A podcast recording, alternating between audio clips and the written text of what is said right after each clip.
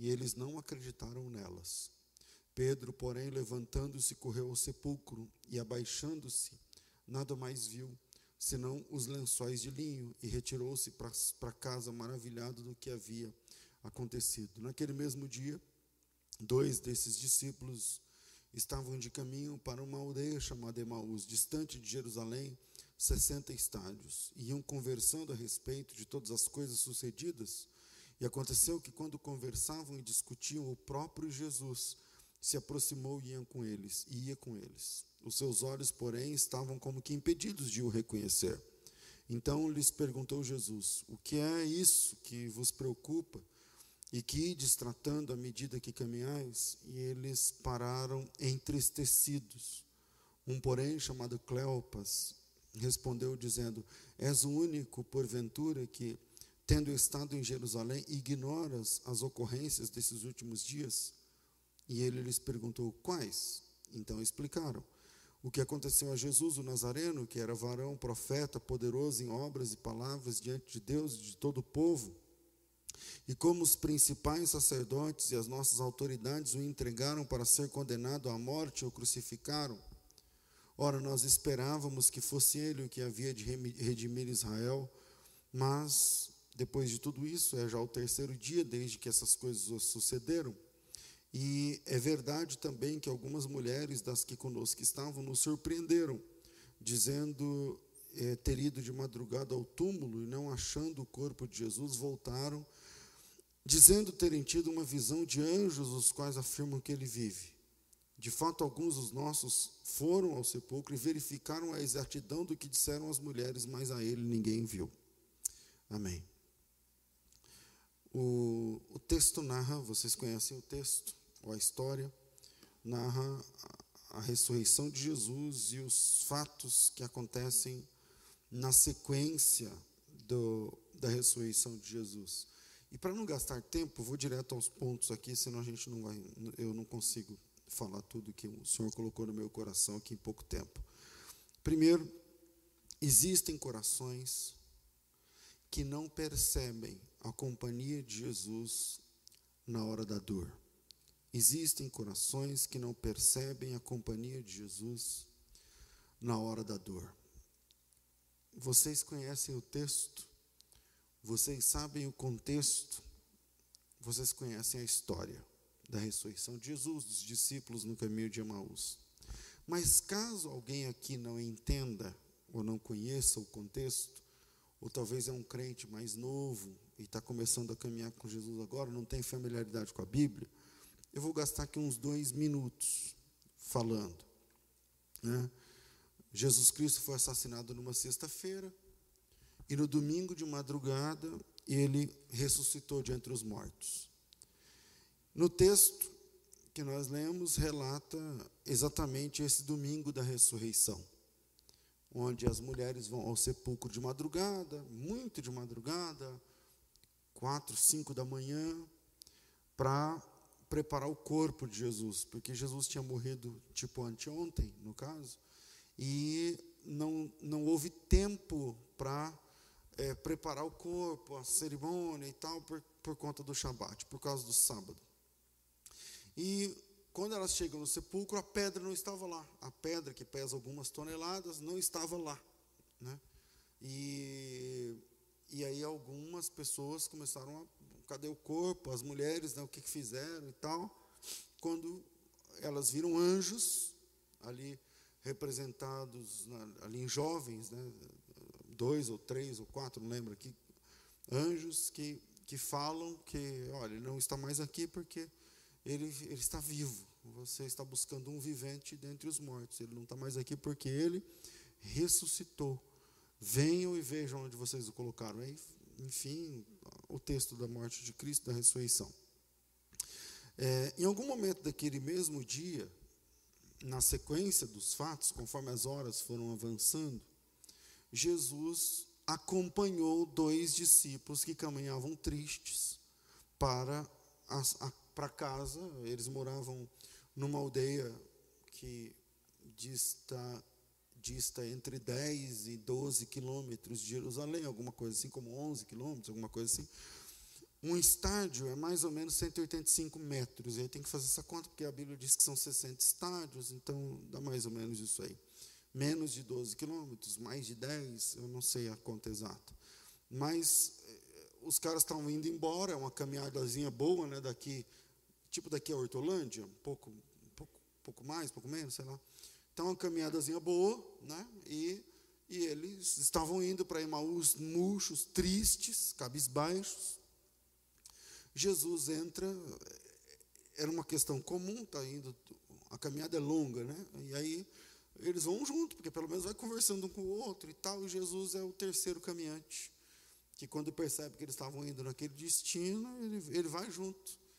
E talvez ele estava no mesmo caminho quando foi para Galileia, porque na, Jesus também tem tarefas na Galileia, e, e a questão da geografia, que uma hora a gente trata com mais tempo.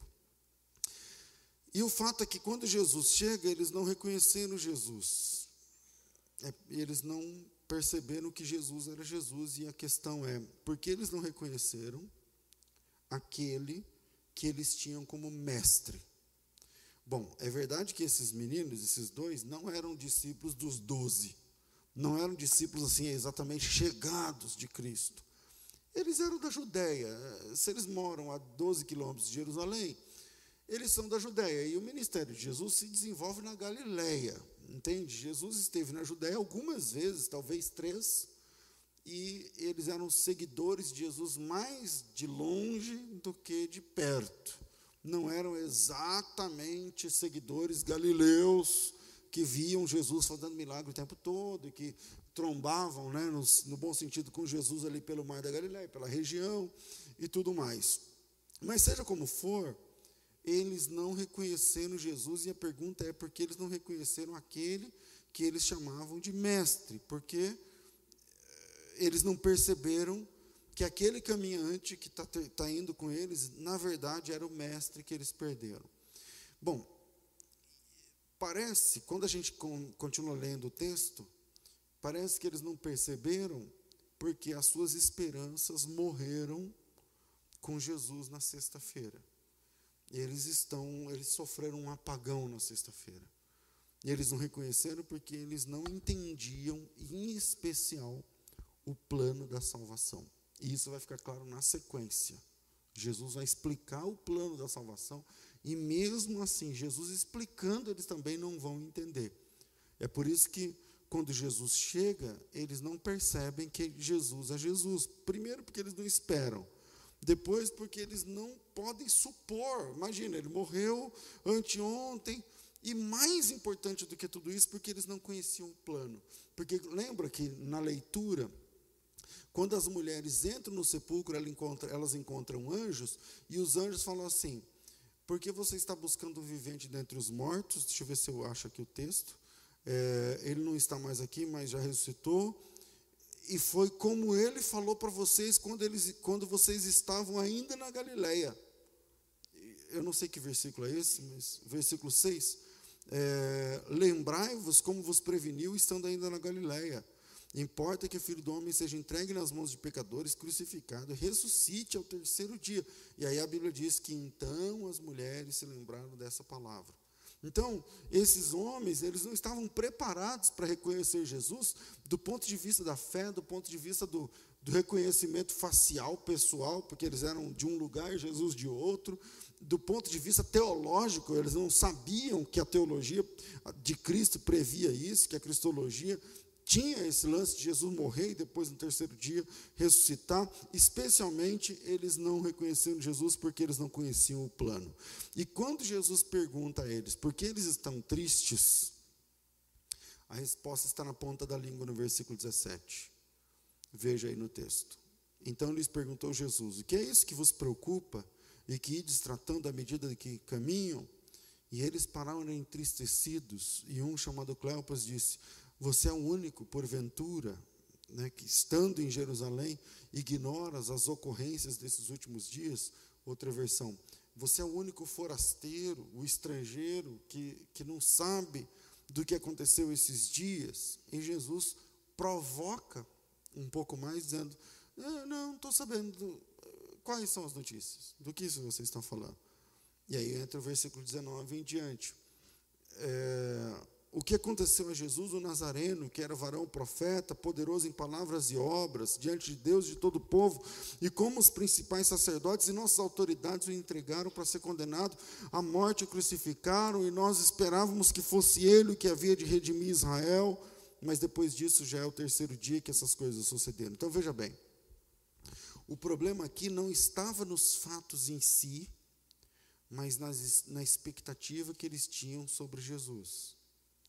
Esse é o problema desses caras. E esse também é um problema nosso.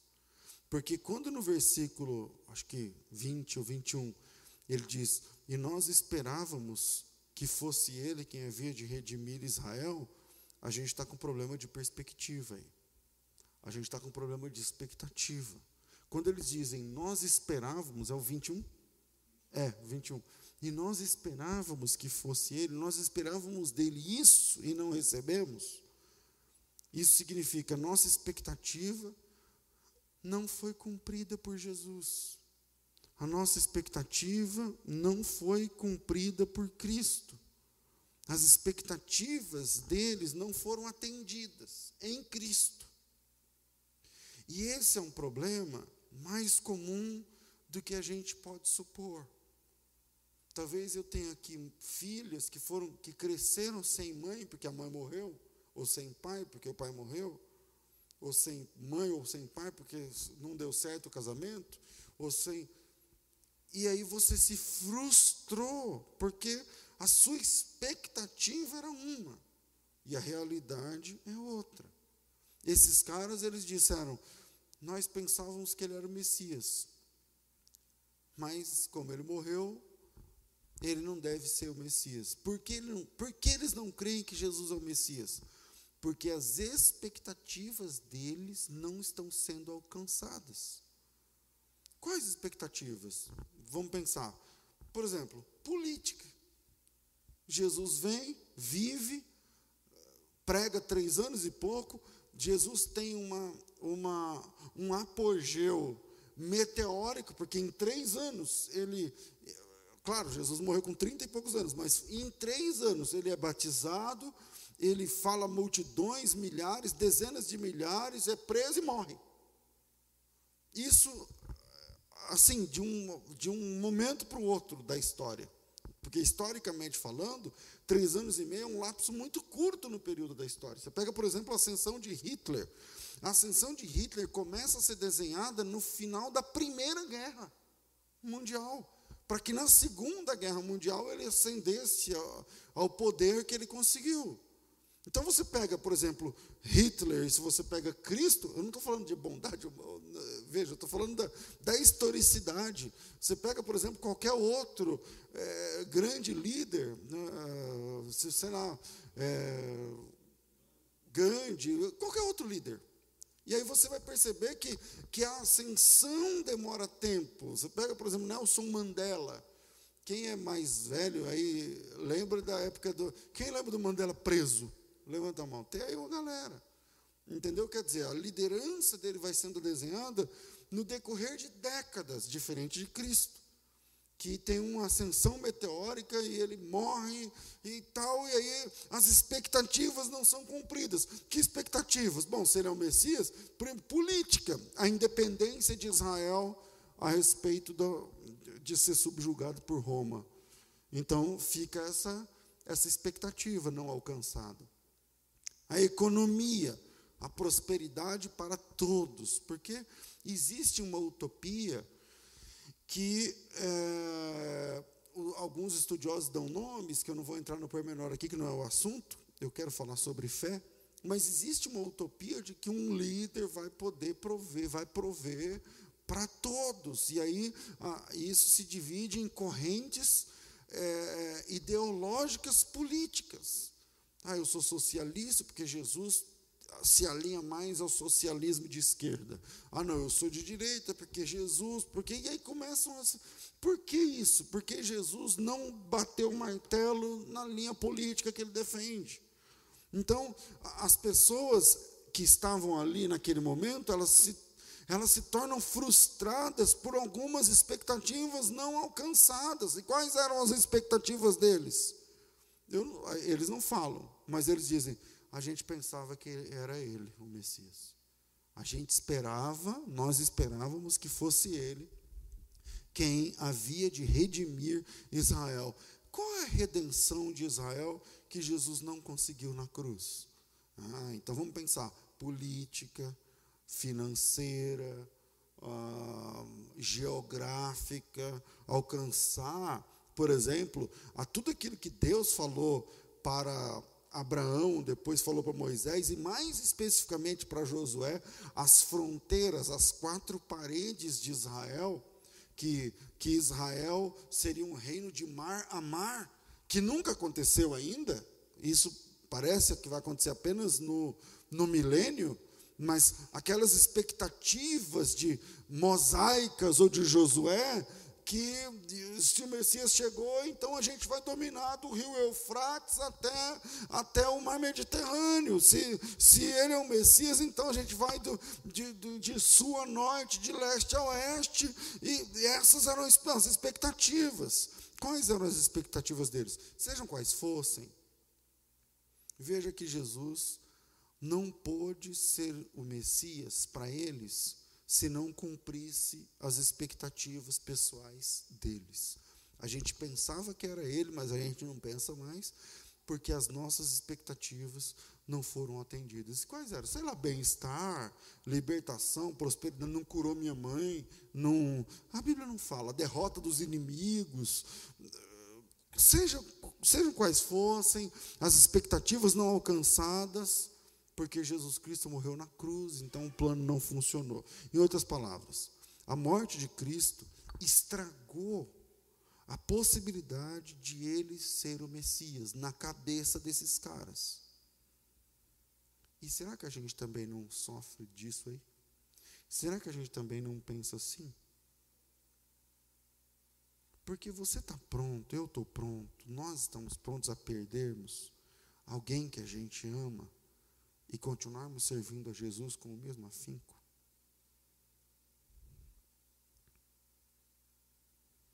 Você está pronto agora a sofrer um revés, uma perda, que faça você perder, sei lá, sua casa, seu carro, seu, sei lá, e ter de recomeçar em outra cidade, e continuar amando a Cristo, entendendo que Ele é Senhor sobre tudo e todos, e que todos os pensamentos e desígnios dEle serão cumpridos na nossa vida, porque Ele é o amém. Será que eu e você estamos prontos a dizer, Deus, seja feita a sua vontade aqui na terra, aliás, na minha vida, do jeito que é feita aí no céu, sem questionamento, sem, sem pedidos de, de revisões e sem, e sem pedidos de atenção, que seja feita a tua vontade aqui como é feita aí. Por que eles não percebem Jesus? E por que muitos de nós não percebemos Jesus? O problema, irmãos, é que entendemos que Deus quer nos proteger de tudo e de todos, de tudo e contra todos, o tempo todo. A visão que nós temos de Deus é infantil. Mas já te ocorreu, eu já falei isso algumas vezes, que existe um só Deus para todos. Um só Deus para todo mundo. Mas de uma forma infantil, as pessoas entendem Deus como alguém que está compromissado a resolver os seus problemas em níveis pessoais. Em níveis apenas pessoais. E se por acaso Deus não se apresenta com, sei lá, do jeito que as pessoas entendem ou necessitem, ele não será reconhecido como Deus. Ele não será reconhecido como Deus. Porque a forma que as pessoas se relacionam com Deus é infantil. É infantil. Pega as redes sociais. Esses dias, esse pessoal que manda correntes evangélicas. É, pastor, o diabo vai falar que o senhor não tem tempo para repassar para os seus amigos. Eu falei, o diabo está certo. Eu não tenho mesmo. Quer dizer, se Deus não se apresentar do jeito que a gente pensou, no nosso quadradinho e tal, ele não é reconhecido. Esses caras estão dizendo, nós esperávamos que fosse ele, mas depois de tudo que aconteceu, não é ele, ele não é o que a gente esperava que fosse, devido aos fatos. Se Deus não se apresentar do jeito que você esperava, ele, isso é um problema. Por exemplo, a nossa angelologia, ela é contaminada pelo paganismo e pelo catolicismo, aqui no Brasil, especialmente aqui no Brasil. Então, as pessoas, elas acham que anjos têm asas, e na Bíblia não tem. Nenhum anjo na Bíblia tem asa, nenhum. A Bíblia, ah, pastor, mas lá fala que anjo voa, lá no Apocalipse tem um anjo voando, não sei o que lá. Bom, isso é verdade, mas nós não iremos para o céu voando? E a gente vai criar asa em algum momento da Bíblia? Tem isso aí? Não. Então, as pessoas acreditam em anjos com asa e pena na asa. Não é? É ou não é? Se não for do jeito que a gente entendeu, que a gente concebe, parece que, então ele não é Cristo, então ele não é honrado. Então, ali estavam dois homens caminhando na dor, na perda, e é muito difícil, presta atenção, e é muito difícil falar a alguém em meio a uma dor. Se um dia eu for no velório de alguém que você gosta, você vai me ouvir falando, irmão, a gente não tem palavra nenhuma para te falar. Eu só vim aqui te dar o meu abraço, oferecer aqui nosso tempo, nosso carinho, porque nada que eu possa fazer ou falar vai resolver um coração enlutado no meio da dor. As nossas palavras resolvem? Não. Nossos argumentos são recebidos? Não. Por quê? Porque nós não falamos a partir da dor que a pessoa está sentindo. Se for alguém com a mesma dor, tipo um irmão que perdeu a mãe junto, aí tudo bem. Mas nós não falamos a partir da dor. E é isso que as pessoas esperam. Esquece o velório. Vão falar da falência, vão falar do divórcio, vão falar do revés, vão falar do desemprego, vão falar da enfermidade que não tem cura, do diagnóstico difícil. Mesmo assim, a gente não consegue tocar as pessoas porque nós não falamos a partir da dor que a pessoa está sentindo, e é isso que elas esperam. Elas esperam que a ajuda venha levando em conta a dor que elas estão sentindo, e Deus nem sempre fala a partir da nossa dor, e isso é bom, e isso é bom, porque imagina se Deus falasse a partir da nossa dor. Primeiro ele tinha que estar dentro do tempo, primeiro ele tinha que sair de onde ele está, e, e ficar num só lugar, que não é uma característica de Deus. Ele é onipresente. Então, primeiro Deus tinha que ficar dentro do tempo. Imagina se Deus falasse a nós a partir da nossa própria dor. Ele ia chegar e falar assim para você, é, tá difícil mesmo, hein? Rapaz, tá difícil, tá complicado. Vamos ver o que dá para fazer. Vamos ver o que dá para fazer, porque essa... Ora, uma fala como essa não seria do Deus que está fora do tempo. Uma fala como essa não seria do Deus que é onipotente, todo-poderoso. Pastor, então se Deus não fala comigo na minha dor, a partir da minha dor, ele fala a partir de onde? Ele fala a partir do lugar dele, do lugar onde ele está. E do lugar onde ele está, que é fora do tempo, que já sabe o que você, como você vai reagir a essa dor amanhã, depois da manhã, a semana que vem, o mês que vem, o outro ano, na outra década, daqui cinquenta anos. E ele já sabe como vai ser a sua morte, como vai ser o, o dia que você vai ter um encontro glorioso com ele. Ele fala a partir de onde ele está, e onde ele está já está tudo pronto, onde ele está ele sabe tudo. Então ele nunca vai chegar em você e dizer, é, está difícil, vamos ver o que dá para fazer. Não. Deus fala a partir, não a partir da sua dor, mas a partir de quem ele é e onde ele está. E a fala de Deus não seria, ah, vamos ver o que dá para fazer. Seria o seguinte, olha, eu sei que você não está enxergando nada, que você não, que você está extasiado, anestesiada, mas tenha calma, porque eu conheço o final de tudo, eu sei como tudo vai terminar e sei que você vai ficar bem ao meu lado no fim. O texto texto mostra homens caminhando tristes e Jesus chega e eles não reconhecem Jesus. E dizem que são discípulos. Se apresentam como discípulos. Muitos de nós temos esse problema de não reconhecer Jesus na hora da perda. Não reconhecemos Deus no sofrimento. Não reconhecemos Deus nas dificuldades. Não reconhecemos Deus nas lágrimas. Mas e se for Ele? Ah, pastor, mas Deus não falaria comigo não, assim, através desses fatos terríveis. Hã, e se for Ele? Eu leio a Bíblia para você ver as coisas que Ele já fez. Segundo, mantenha o seu coração sensível. Mantenha o seu coração sensível. O que eu estou pregando agora é difícil, é muito difícil. Porque se manter sensível no ambiente, desculpa a sinceridade, se manter sensível num ambiente mecanicamente espiritualizado é difícil. Especialmente se você vem de uma dor, de uma decepção. Porque quando o cara começa a cantar uma música, você fala, você sabe onde a música vai terminar? É difícil. Ou você se envolve, se entrega quando o louvor está acontecendo, ou então você vai ficar com o olho desse tamanho, olhando para cima, para baixo, tá, olhando no relógio. É difícil se manter sensível num ambiente espiritualmente mecânico, onde você tem hora para sair. A gente tem hora para sair, não tem? Sim ou não? Sim. Tem. Que horas? Nove e meia, nove e quarenta. Você não espera que a gente vai ficar aqui até onze da noite. Porque é mecanicamente resolvido. Se manter sensível em um tempo de aproveitadores da fé, que é o nosso tempo, é difícil. Se manter sensível em um tempo de escândalos, é difícil. Se manter sensível, espiritualmente sensível, em um, em um ambiente corrupto, é dificílimo.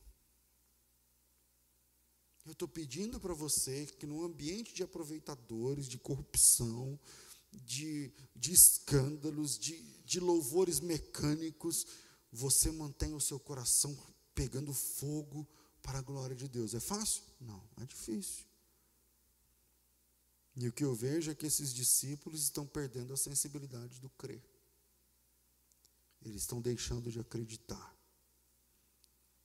A decepção da sexta-feira está impedindo a fé que eles tinham em Jesus. Porque a fé, irmãos, precisa ocupar um lugar de destaque no coração do crente. Crente crê. Crente acredita. Crente é definido pela sua condição de acreditar no sobrenatural.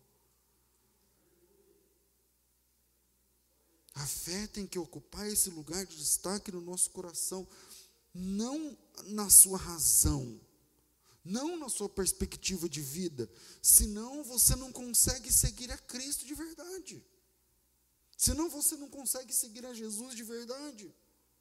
Veja, é, a fé, uma das festas judaicas, a principal festa judaica, é a Páscoa. E a Páscoa, ela, ela é celebrada com uma, uma cadeira vazia na mesa e uma porta aberta da casa. É uma festa na casa.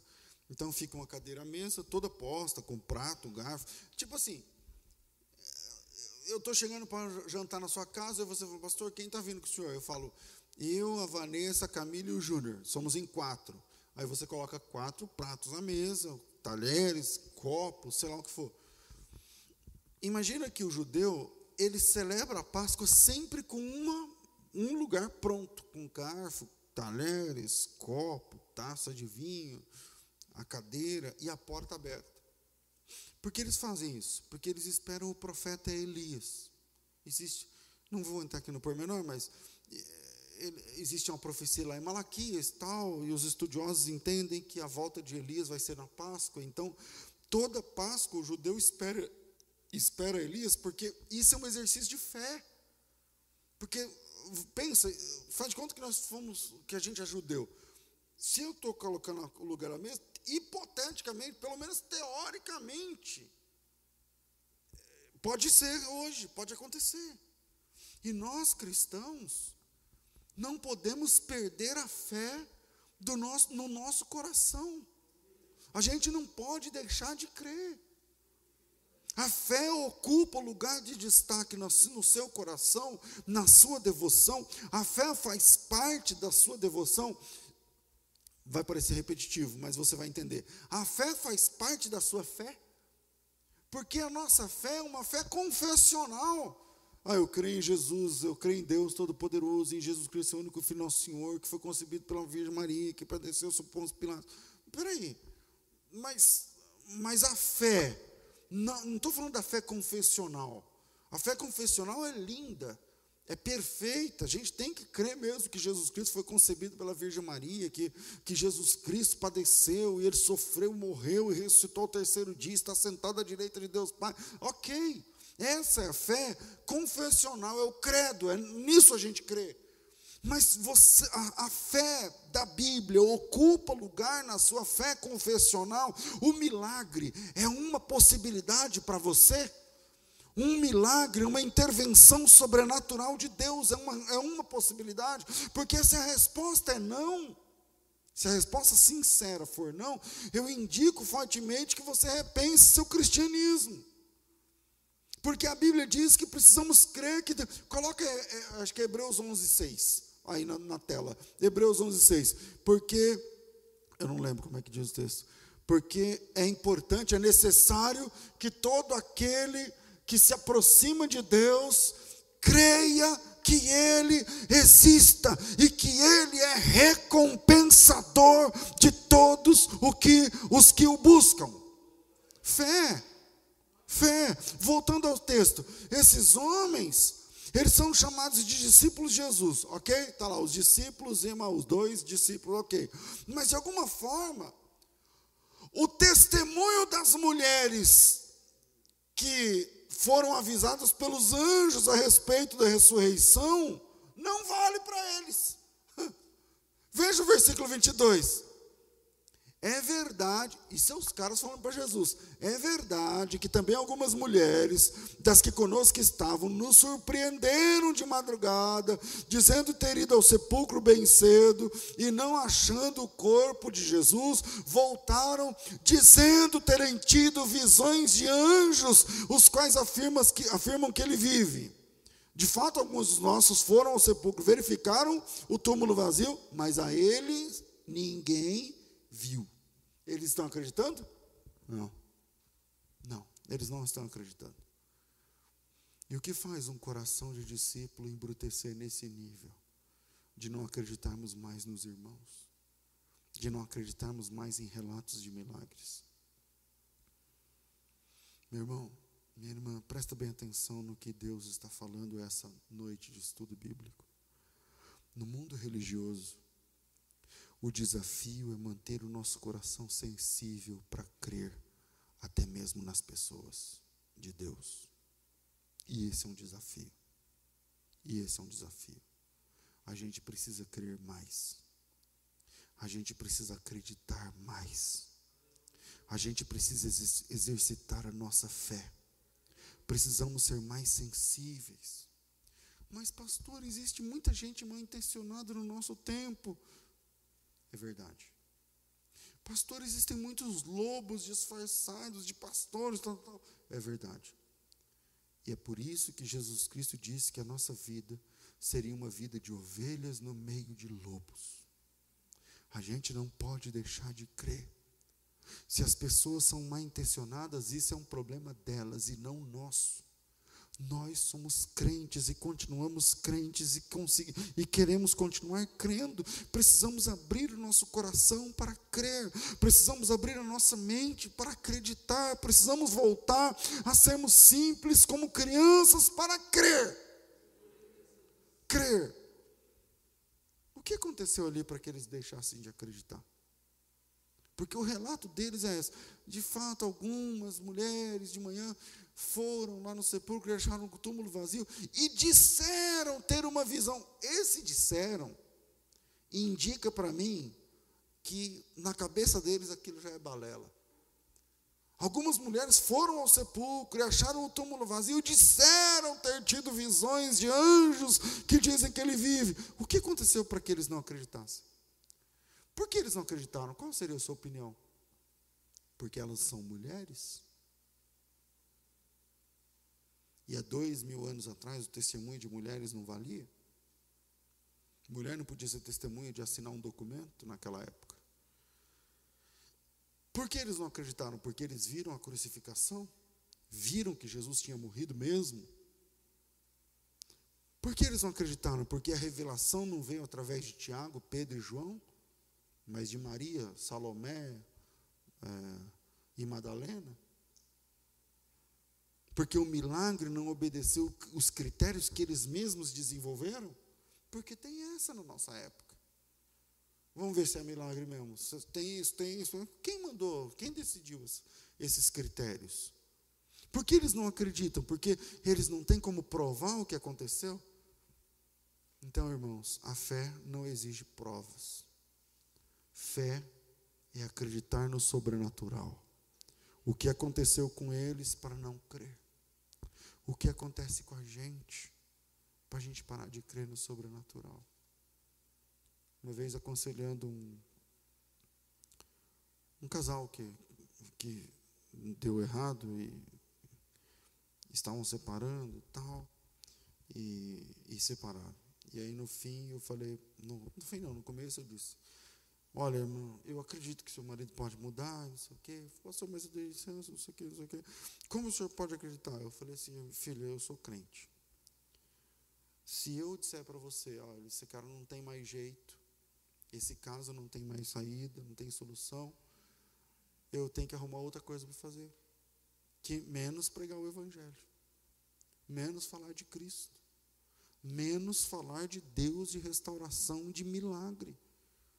Você veio procurar a pessoa errada. Se você quer que eu, que eu fale, ó, então não tem mais saída, não, não, pode, não pode acabar, dar um ponto final, você tem que procurar outro cara. Porque eu sou pastor, eu sou crente. Eu prego essa palavra aqui. Você vem me procurar porque eu prego a Bíblia. E se eu chego, você chega diante de mim, eu falo, não, isso aí não tem saída, não, pau que nas tortas, não sei o que lá, tal. Não. O que está acontecendo com a gente para a gente deixar de crer? Terceiro, a gente, senão não termina. Alguns gestos revelam Cristo.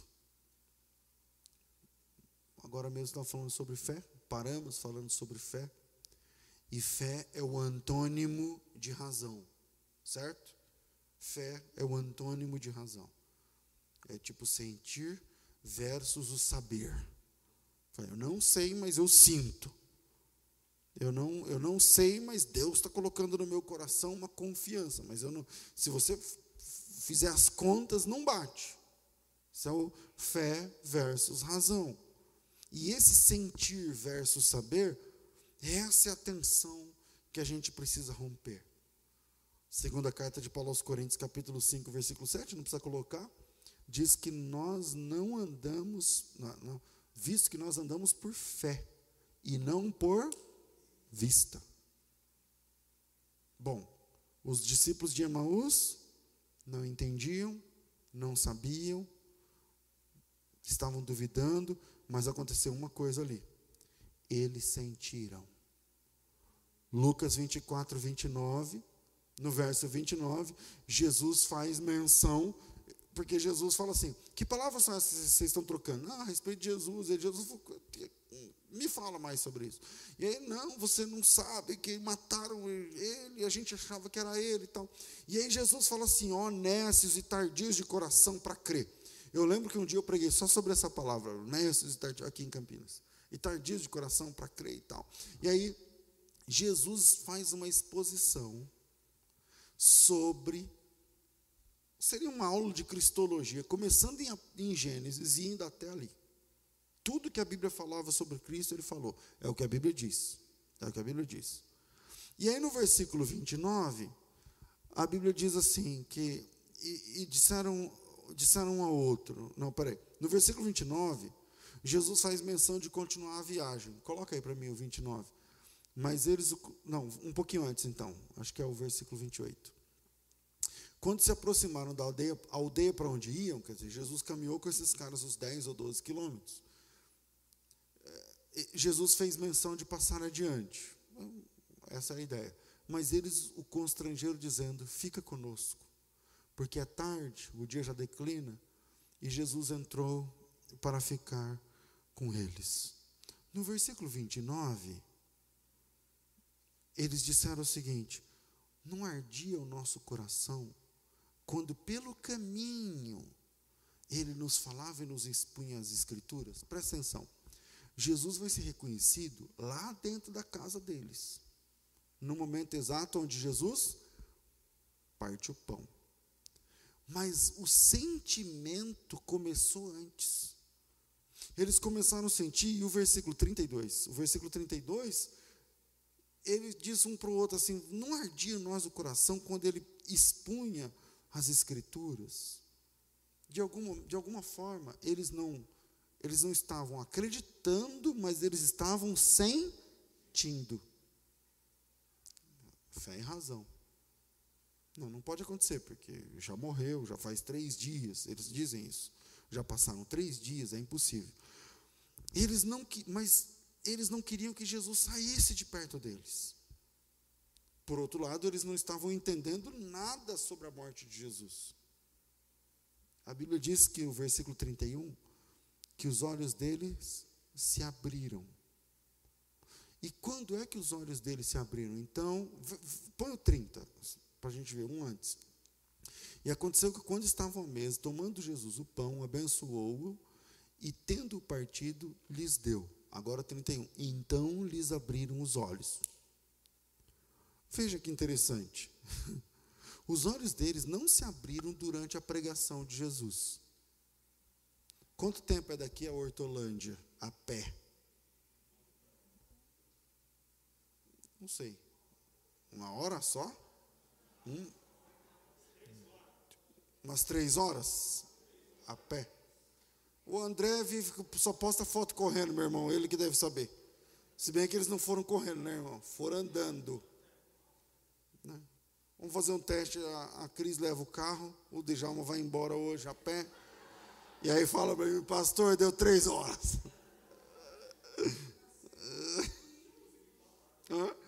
É, na verdade ele tem que ir em uma, né? Que ele que falou, não, daqui a Hortolândia é uma horinha, uns quarenta minutos, alguma coisa assim. São cara de pau. Agora veja, o coração deles ardia aonde? No caminho. Está aí no texto, certo? Mas eles reconheceram Jesus no caminho? Bom, os olhos deles não se abriram durante a pregação. Jesus pregou para eles. Jesus deu ali um estudo bíblico. Aliás, o estudo bíblico mais profundo da Bíblia é esse, que a Bíblia não fala o tema, o teor. Porque a Bíblia diz que começando em Moisés, acha esse texto aí, e começando em Moisés, eu não sei o versículo, vinte e sete, coloca aí no vinte e sete, começando por Moisés, discorrendo por todos os profetas, Jesus expôs o que a seu respeito constava em todas as escrituras. Cara, pensa num estudo bíblico. Jesus ali conversando com eles e falando, então, lá naquele texto, lá da, sei lá, da serpente no poste e tal, aquele texto assim, aquele texto assado, aquele Isaías, Jeremias, Obadias e, e, e tal, e falando, e falando Joel, e Jesus foi em todos os profetas. Pensa numa riqueza que a gente não tem. Mas os olhos deles se abriram no estudo bíblico? Não, não. Os olhos deles não se abriram durante o estudo mais profundo que Jesus já deu. E ali está a maior explicação sobre a missão, de Messias, a missão do Messias na Bíblia. Mas foi um gesto de Jesus que fez com que os olhos deles se abriram. Foi um gesto. O gesto de Jesus o revelou como Cristo ao coração machucado daqueles homens. Não foi a aula. Não foi a repreensão. Ó, nécios, tardios de coração. Não foi a ilustração. Não foi a teologia. Foi um gesto. O o gesto de partir o pão. Eu tenho que encerrar. Meus irmãos, o cristianismo é apresentado em gestos e atitudes. Cristo é reconhecido através de gestos que apresentam a Ele. O nome do Senhor é conhecido através de gestos que apresentam Cristo. Veja depois a continuação. A gente está sem tempo, eu queria ter uns quinze minutos aqui, mas vou respeitar. Eles voltam. Quando aconteceu, quando estavam mesmo tomando pão, abençoou o próximo. E então eles abriram os olhos, eles reconheceram, e eles, Jesus apareceu na presença deles. Segue. E disseram um ao outro: porventura não ardia o coração quando pelo caminho falava as Escrituras? Vai. E na mesma hora, levantando-se, voltaram para Jerusalém. Eles fizeram o caminho de volta. Seja lá que foi uma hora, ou duas, ou três, ou quatro, eles voltaram correndo pelo mesmo caminho. Pelo mesmo caminho. Veja, eles voltam pelo mesmo caminho, com uma diferença: o coração deles agora está aceso, o coração deles agora está tomado de fé, o coração deles agora está transformado. As lágrimas agora não são de perda de dor, as lágrimas agora são de satisfação e de experiência com Deus. Eles experienciaram Deus. O caminho é o mesmo, mas as atitudes são diferentes. O caminho é o mesmo, o mesmo que eles conhecem, Mas, mas as atitudes são outras. Eu termino dizendo: hoje você vai voltar pelo mesmo caminho. Geralmente a gente volta pelo mesmo caminho, pelas mesmas ruas que a gente veio, mas com outra mensagem no nosso coração. Jesus Cristo está vivo. A fé é uma certeza, e eu não posso deixar o meu coração azedar pelos, pela maldade que está em volta de mim. Nós somos daqueles que creem para a vida, diz a palavra de Deus. Nós não podemos deixar que o mundo ao nosso redor, e as perdas, e as lágrimas, e as dificuldades, amarguem o nosso coração. Nós somos servos de Jesus e cremos que o nosso Salvador está vivo e fala conosco, e nós sentimos o seu falar, e nós sentimos o seu agir. Não arde em nós o coração quando nós estamos louvando o nome dEle? Não arde em nós o coração quando Ele é o tema a ser apresentado? Não arde o nosso coração quando nós lemos as Escrituras e falamos sobre Cristo? Não arde, a gente não percebe, e é esse ardor no coração que a gente A gente leva pelo caminho. O caminho é o mesmo, mas o coração é incendiado pela presença de Deus. Deus abençoe vocês em nome de Jesus.